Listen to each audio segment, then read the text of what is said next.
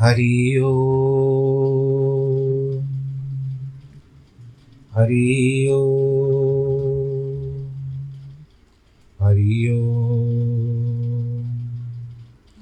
गुरुर्ब्रह्मा गुरुर्विष्णु गुरुर्देवो महेश्वरः गुरुर्साक्षात् परब्रह्म तस्मै श्रीगुरवे नमः विघ्नेश्वराय वरदाय सुरप्रियाय लम्बोदराय सकलाय जगद्दिताय नागाननाय श्रुत्यगविभूषिताय गौरीसुताय गणनाथ, नमो नमस्ते। नाहं वसामि वैकुण्ठे, योगीनां हृदयेन च, मद्भक्तां यत्र गायन्ति, तत्र तिष्ठामि नारद। जिस घर में हो आरती चरण कमल चितलाय तहाँ हरि वासा करे, ज्योत अनंत जगाए, जहाँ भक्त कीर्तन करे,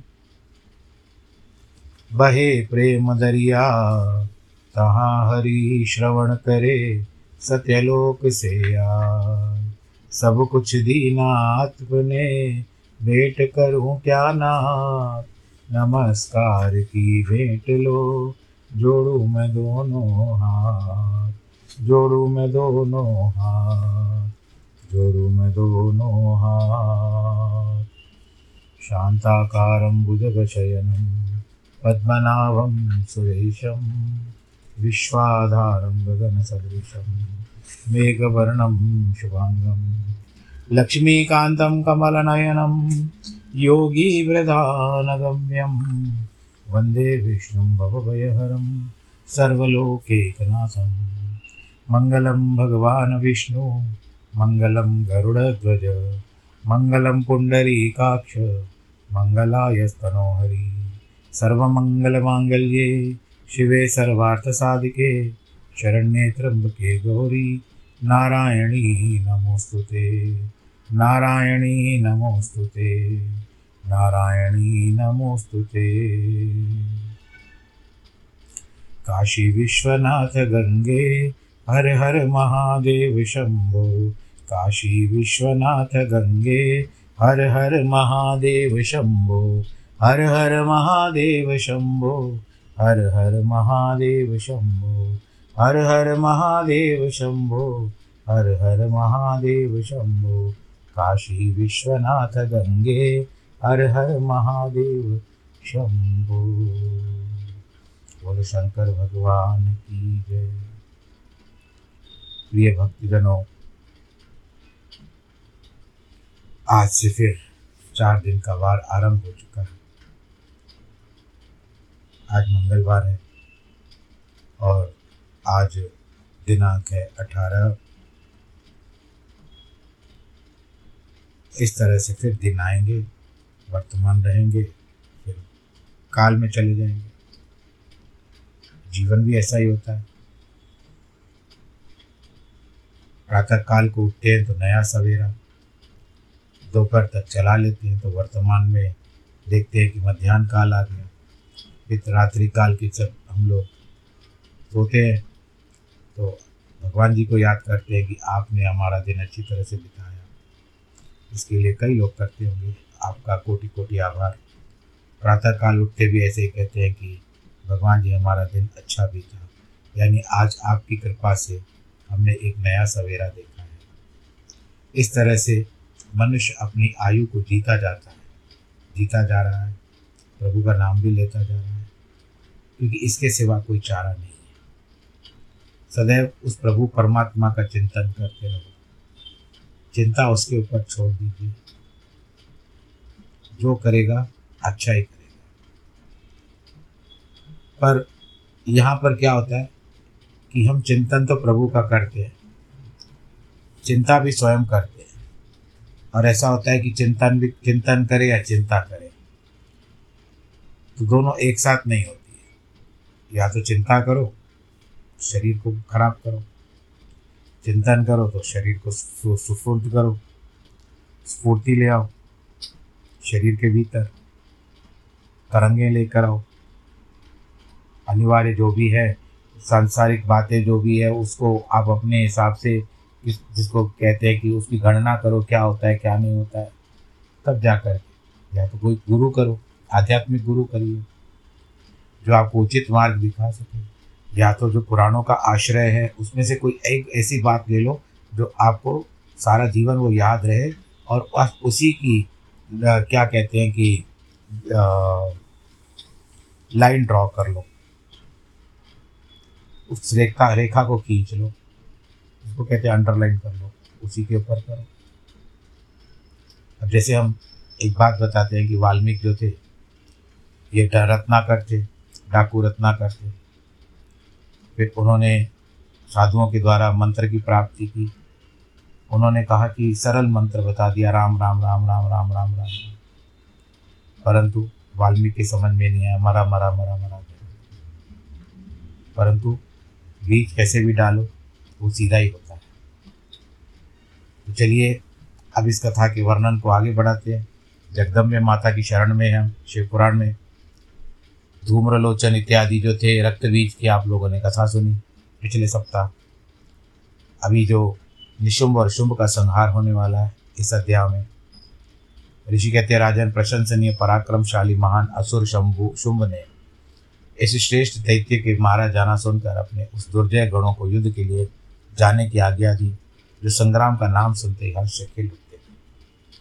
उसने कहा, आज मेरी आज्ञा से कालक काल के मौर्य, दोहर्द तथा अन्य असुरगण बड़ी भारत सेना के साथ संगठित हो, विजय की आशा रखकर शीघ्र युद्ध के लिए प्रस्थान करें। निशुंभ और शुंभ दोनों भाई उन दैत्यों को पूर्वोक्त आदेश देकर रथ पर आरूढ़ होकर स्वयं नगर से बाहर निकले। उस महाबली वीरों की आज्ञा से उनकी सेनाएँ उसी तरह युद्ध के लिए आगे बढ़ी। मानो मरणोन्मुख पतंग आग में कूदने के लिए उठ खड़े हो उस समय असुर राज ने युद्ध स्थल में मृदंग, मर्दन, भेरी, डिंडम झांझ, ढोल आदि बाजे बजवाए। उन जुजाऊ बाजाओं को बाजाओं को आवाज़ सुन करके युद्ध प्रेमी वीर हर्ष एवं उत्साह से भर गए। परंतु जिन्हें अपने प्राण की अधिक प्यारे थे, वे उस रणभूमि से भाग गए। युद्ध संबंधी वस्त्रों तथा तो कवच आदि से आच्छादित होकर अंग वाले वे योद्धा विजय की अभिलाषा से अस्त्र शस्त्र धारण किए युद्ध स्थल में पहुँच गए। इतने ही सैनिक हथियारों में सवार थे। बहुत से दैत्य घोड़ों की पीठ पर बैठे थे। अन्य असुर रथों पर चढ़कर जा रहे थे। उस समय उन्हें अपने पराय पहच अपने पराय की पहचान नहीं होती थी। उन्होंने असुर राज के साथ सम्रांगण में पहुंचकर सब ओर से युद्ध आरंभ कर दिया। बारंबार शतग्नि, जिसको तोप की आवाज़ होने लगी, जिसे सुनकर देवता काँप उठे। धूल और धुएँ से आकाश में महान अंधकार छा गया। सूर्य का रथ तक दिखाई नहीं देता था। अत्यंत अभिमानी, करोड़ों पैदल योद्धा विजय की अभिलाषा लिए युद्ध स्थल में आकर के डट गए थे। घुड़सवार हो, हाथी के ऊपर सवार हो, अन्य रथारूढ़ आसुर भी असुर भी जो थे, वो बड़ी प्रसन्नता के साथ करोड़ों की संख्या में आए थे। उस महासमर में काले पर्वतों के समान विशाल, मदमत गजराज ज़ोर ज़ोर से चिंगाड़ रहे थे। छोटे छोटे शैल शिखरों के सामने समान ऊँट भी अपने गले से गलगल ध्वनि का विस्तार कर। रहे थे अच्छी भूमि में उत्पन्न हुए घोड़े गले में विशाल कंठहार धारण किए ज़ोर ज़ोर से हिनहाने लगे। वे अनेक प्रकार की चालें चलते थे। हाथियों के मस्तक पर पैर रखे हुए आकाश मार्ग से पक्षियों की भांति उड़ जाती देखो, एक स्त्री से युद्ध करने के लिए कितनी बड़ी सेना लेकर है मूर्ख नहीं है। शत्रु की ऐसी सेना को आक्रमण करती देख जगदम्बा ने अपने धनुष पर प्रशंसा चढ़ाई। साथ ही शत्रुओं को हतोत्साह करने वाले घंटे को भी बजाया। यह देखकर सिंह भी अपनी गर्दन और मस्तक के केशों को कंपाता हुआ ज़ोर ज़ोर से गर्जना करने लगा। उस समय हिमालय पर्वत पर खड़ी हुई रमणीय आभूषणों से और अस्त्रों से सुशोभित देव शिवा, देवी की ओर देखकर निशुंभ विलासिनी, रमणियों के मनोभाव को समझने में निपुण पुरुष की भांति सरसवाणी में कहता है, महेश्वरी, तुम जैसी सुंदरियों के रमणीय शरीर पर मालती के फूल का एक दल भी डाल दिया जाए तो वह व्यथा उत्पन्न कर देता है। ऐसे मनोहर शरीर से तुम विकराल युद्ध का विस्तार कैसे कर रही हो? यह बात सुनकर के असुर बता, बात, बता कह कर असुर चुप हो गया। देवी ने कहा मूड असुर, व्यर्थ की बातें क्यों बकता है?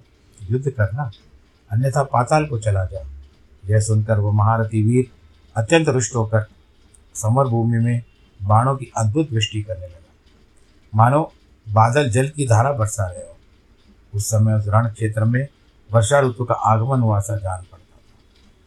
मन से उद्भत हुआ, वह असुर तीखे बाण, शूल, फरसे, बिंदीपाल, परिक, धनुष भुषुंडी प्रास, चुरप्र, ये सब अस्त्र शस्त्र हैं तथा बड़ी बड़ी तलवारों से युद्ध करने लगा। काले पर्वतों के सामान बड़े बड़े गजराज कुंभ स्थल विदीर्ण हो जाने के कारण सम्रांगन में चक्कर काटने लगे। उनकी पीठ पर फहराती शुभ निशुभ की पताकाएँ, जो उड़ती हुई बलाओं के, बगलों की पंक्तियों के समान श्वेत दिखाई देती थी। अपने स्थान से खंडित होकर के नीचे गिरने लगी। चतुविक्षत शरीर वाले दैत्य पृथ्वी पर गिरकर मछलियों के समान तड़प रहे थे। गर्दन कट जाने के कारण घोड़ों के समूह बड़े भयंकर दिखाई देते थे। कालिका ने कितने दैत्यों को मौत के घाट उतार दिया तथा देवी के वाहन सिंह ने बहुत से असुरों को अपना आहार बना लिया। उस समय दैत्य के मारे जाने से उस रणभूमि में रक्त की धारा बहने लगी। इतनी नदियाँ बह बह चली। सैनिकों के केश पानी में सेवार की भांति दिखाई देते थे और उनकी चादरें सफ़ेद फेन के भ्रम उत्पन्न करती थी। इस तरह घोर युद्ध करते हुए राक्षसों को महान संहार हो जाने के बाद देवी अंबिका ने विश्व में बुझे हुए तीख बाणों के द्वारा निशुंभ को मारकर धराशायी अपने असीम शक्तिशाली छोटे भाई के मारे जाने पर शुंभ रोष से भर गया। रथ पर बैठकर आठ भुजाओं से युक्त महेश्वर प्रिया अंबिका के पास गया। उसने ज़ोर ज़ोर से शंख बजाया। शत्रुओं का दमन करने वाले धनुष की दूसरा टंकार ध्वनि की तथा देवी भी सिंह अपने आय अयालों को हिलाता हुआ दहाड़ने लगा। तब जगदम्बा ने अठास किया। इससे समस्त असुर संतृप्त हो गए। जब देवी ने शुंभ से कहा, तुम युद्ध में स्थिर पूर्वक खड़े रहो। तब देवता बोले, उठो, उठे, जय हो जय हो जगदम्बा की। इस समय देवराज शुंभ ने बड़ी भारी शक्ति छोड़ी, जिसकी शिखा से आग की ज्वाला निकल रही थी, परंतु देवी ने एक उल्का के द्वारा उसे मार के गिराया। शुंभ के जलाए जाने पर चलाए जाने हुए बाणों को देवी और देवी के चलाए हुए बाणों से शुंभ के हज़ारों टुकड़े कर दिए। तत्पश्चात चंडिका ने शुंभ ने उनके हज़ारों टुकड़े कर दिए। चंडिका ने त्रिशूल उठाया उस मान असुर पर आघात किया। त्रिशूल की चोट से मूर्छित हो हुआ इंद्र के द्वारा पंख काट दिए जाने पर गिरने वाले पर्वत की भांति आकाश, पृथ्वी और समुद्र को कंपित करता हुआ धरती पर गिर पड़ा। उसके बाद शूल के आघात से होने वाली व्यथा को सहकर उस महाबली असुर ने दस हज़ार बाहें धारण कर ली। देवताओं का नाश करने के समर्थ चक्रों के द्वारा सिंह सहित महेश्वरी शिवा पर आघात करने आरंभ कर दिया। उसके चलाए हुए चक्रों को खेल खेल में विदीर्ण करने पर माता ने विदीर्ण भी कर दिया और देवी ने त्रिशूल उठाया और उस पर घातक प्रहार कर दिया। शिवा के लोक पावन पाणी पंकज से मृत्यु को प्राप्त होकर वे दोनों असुर परम पद के भागी उस महापराक्रमी निशुंभ और भयानक बलशाली शुंभ के मारे जाने पर समस्त दैत्य पाताल में घुस गए। अन्य बहुत से असुरों को काली और सिंह आदि ने खा लिया, तथा शेष दैत्य भय से वाकिल होकर के दसों दिशाओं में भाग गए। नदियों का जल स्वच्छ हो गया। वे ठीक मार्ग से बहने लगी, मंद मंद वायु बहने लगी, जिसका स्पर्श सुखद प्रतीत होता था। आकाश निर्मल हो गया। देवताओं और ब्रह्म ऋषियों ने फिर यज्ञादि में आरंभ कर दिए। इंद्र आदि सभी देवता सुखी हो गए। हे प्रभु दैत्यराज के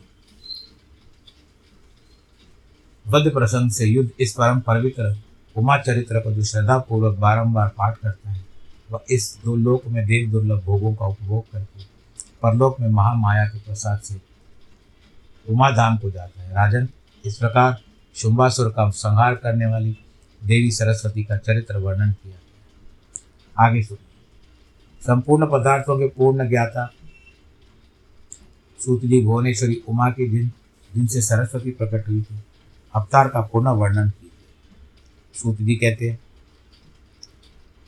आप लोग देवी के उत्तम महान चरित्र को प्रेम पूर्वक सुनिए, जिसके जानने मात्र से मनुष्य परम गति को प्राप्त होता है। एक समय देवताओं और दानवों में परस्पर युद्ध हुआ, उसमें महामाया के प्रभाव से देवताओं को की जीत हो गई, इससे देवताओं को अपनी शूरवीरता पर गर्व हुआ। वे आत्म प्रशंसा करने हुए इस बात का प्रचार करने लगे। हम लोग धन्य हैं, धन्यवाद के योग्य हैं। असुर हमारा क्या कर सकते वे हम लोग का अत्यंत दूसरा प्रभाव देकर, भयभीत होकर, भाग चलो भाग चलो कहते हुए पाताल लोक में चले गए, ये सब देवता कहते हैं। हमारा बल अद्भुत है। हमें आश्चर्यजनक तेज है। हमारा बल और तय दे, तेज दैत्य कुल का विनाश करने में समर्थ है। देवताओं का कैसा सौभाग्य है? इस प्रकार जहाँ तहाँ ढींग हाँकने लगी।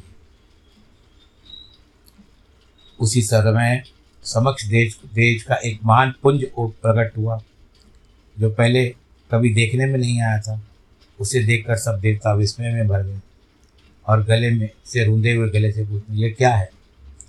उन्हें पता नहीं था कि श्यामा, यानी भगवती उमा का उत्कृष्ट प्रभाव है, जो देवताओं को अभिमान को चूर कर रहा है।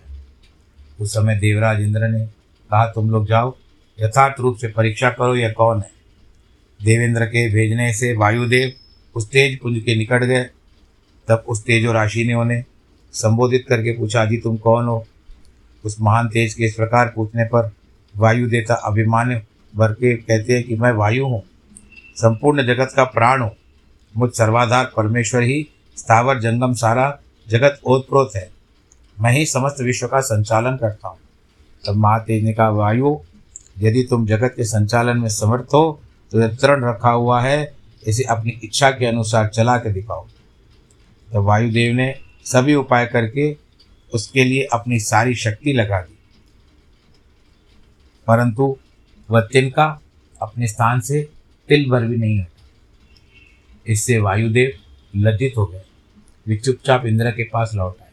अपनी पराजय के साथ वहाँ सारा वृत्तांत उन्होंने सुनाया। वे बोले, देवेंद्र, हम लोग झूठे ही अपने सर्वेश्वर होने का अभिमान रखते हैं, क्योंकि किसी छोटी सी वस्तु का भी हम कुछ नहीं कर सकते। तब इंद्र ने बारी बारी समस्त देवताओं को भेजा। जब वे स्वयं जानने के समर्थ न हो सके तो इंद्र स्वयं गए। इंद्र के आते ही अत्यंत दुस्सह, तेज, तत्काल अदृश्य हो गया। इसे इंद्र को विस्मित हो मन में कहते हैं कि जिसका ऐसा चरित्र है, उसी सर्वेश्वर की मैं शरण लेता हूँ। हज़ार नेत्रधारी इंद्र बारंबार इस भाव का चिंतन करने लगे। इसके लिए इंद्र को हज़ार बुझा आँखें हैं।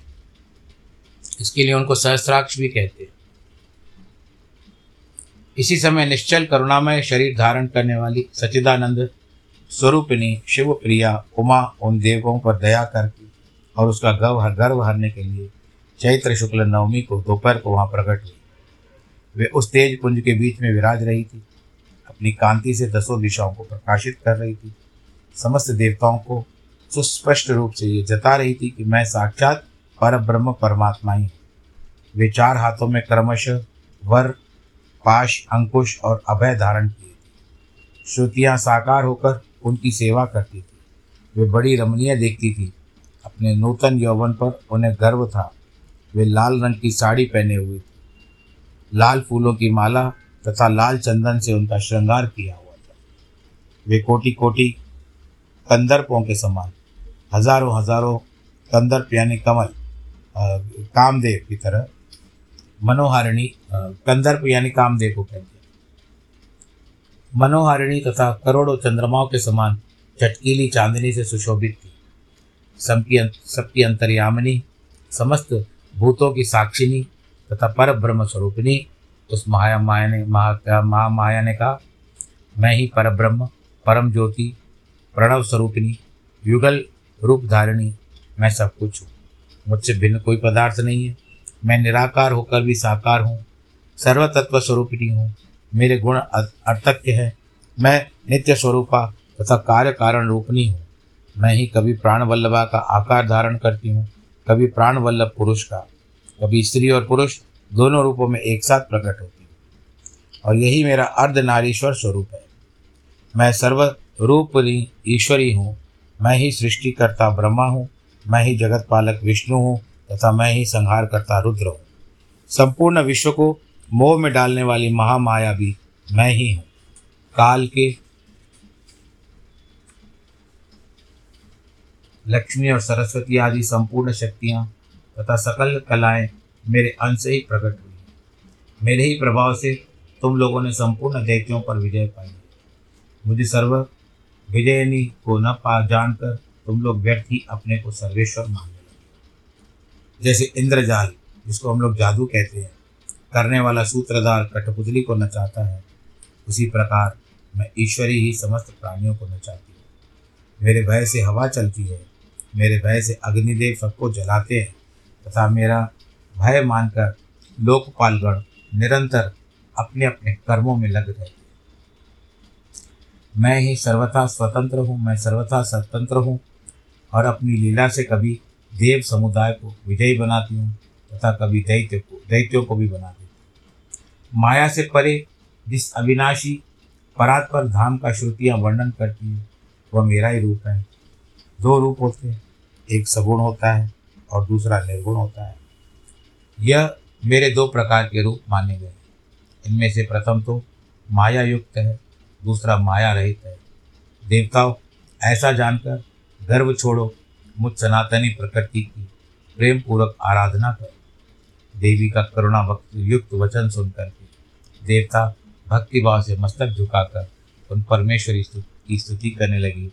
जगदीश्वरी, क्षमा करो, परमेश्वरी, प्रसन्न हो जाओ। हे माता, ऐसी कृपा करो कि जिससे हमको गर्व न हो। तब से देवता गर्व छोड़कर एकाग्रचित हो पूर्ववत विधि पूर्वक उमा देवी की आराधना करने लगे। ब्राह्मणों, इस प्रकार मैंने तुमसे जो वर्णन था, वो बताया कि उमा के प्रादुर्भाव का वर्णन किया, जिसके श्रवण मात्र से परम पद की प्राप्ति होती है। तो ये अध्याय तो आज यहाँ पर पूरा हो रहा है। अब दूसरा अध्याय करने के लिए समय नहीं है। दूसरा अध्याय बड़ा है। नहीं हो पाएगा और समय केवल आठ मिनट का है। फिर भी प्रयत्न करते हैं। उसके स्थान पर एक भजन बोल देते हैं। तीन चार मिनट इसमें जाएँगे। आराम के साथ आप भी भजन सुनिए। वो भजन क्या है? क्योंकि आज माता का वर्णन चल रहा है। वर्तमान में तो माता का भजन सुन कहते हैं, हे माँ हे माँ, तेरे चरणों में प्रणाम। हे माँ हे माँ, तेरे चरणों में प्रणाम। हे माँ हे माँ, तेरे चरणों में प्रणाम। विन्ध्यवासिनी क्लेशहारिणी। विन्ध्यवासिनी क्लेशहारिणी। जगदम्बा तेरो नाम, माता। जगदम्बा तेरो नाम। ऋषि मुनि सब ध्यान लगाए। ऋषि मुनि सब ध्यान लगाए। जपते तेरो नाम, माता।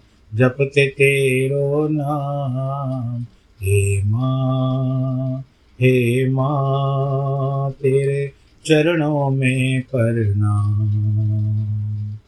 दुर्गा माँ तू काली माँ तू दुर्गा माँ तू काली माँ लक्ष्मी तेरो नाम, माता लक्ष्मी तेरो नाम।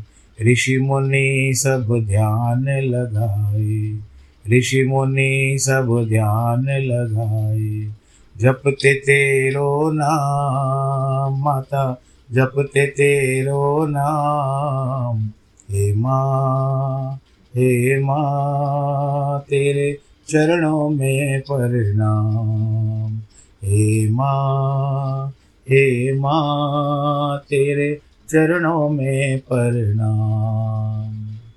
दास ये तेरे द्वार पे आए, दास ये तेरे द्वार पे आए। निश दिन तेरा ध्यान लगाए, निश दिन तेरा ध्यान लगाए।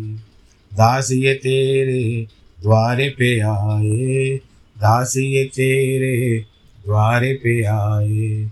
निश दिन तेरा ध्यान लगाए। निस दिन तेरा ध्यान लगाए। शत्रु निवारिणी, मम सुखदायिनी। शत्रु निवारिणी, मम सुखदायिनी।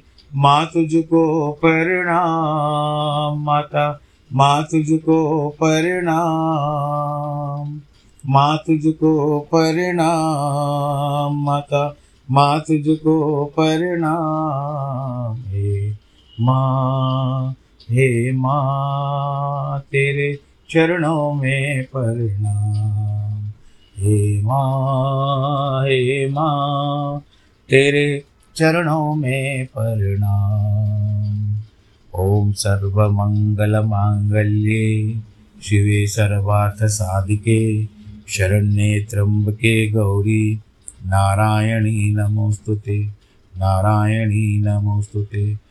नारायणी नमोस्तुते बोलो जगदम्बे, मात की है तो देवी के चरित्र को आपने सुना।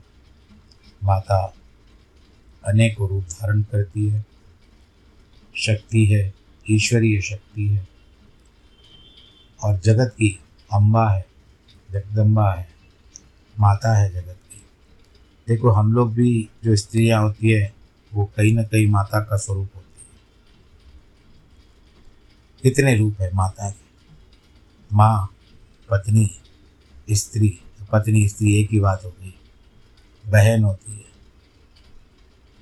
कई रूप धारण करती है। तो इसके लिए शक्ति है। ईश्वरीय देन है। हमको उनका आदर करना चाहिए। हमको उनका मान करना चाहिए। उनका सम्मान करना चाहिए। माता दुर्गा की शरण में जो भी जाता है, उसको आशीर्वाद ही प्राप्त होता है। तो बस यही बात थी। आज के प्रसंग को आज हम यहीं पर रोकने का, रोकते हैं और जिनके भी वैवाहिक वर्षगांठ है अथवा जन्मदिन है, वे सब लोग को भगवान जी की ओर से आशीर्वाद प्राप्त। वे सदा सुखी रहे, आनंद रहे, प्रफुल्लित रहे और उनकी कामनाएँ भी पूर्ण परंतु कामना पूर्ण होने के बाद अभिमान न करना। भगवान जी का और माता का यथोक्त जो उन्होंने आपको आशीर्वाद प्रदान किया है, उसके लिए आपको भगवान जी का आभार मानना चाहिए। ईश्वर सबके साथ है, निरंतर है, पर हम ही भूल करते हैं, कभी हम उनको अपने साथ नहीं समझते। नमो नारायण नमो नारायण।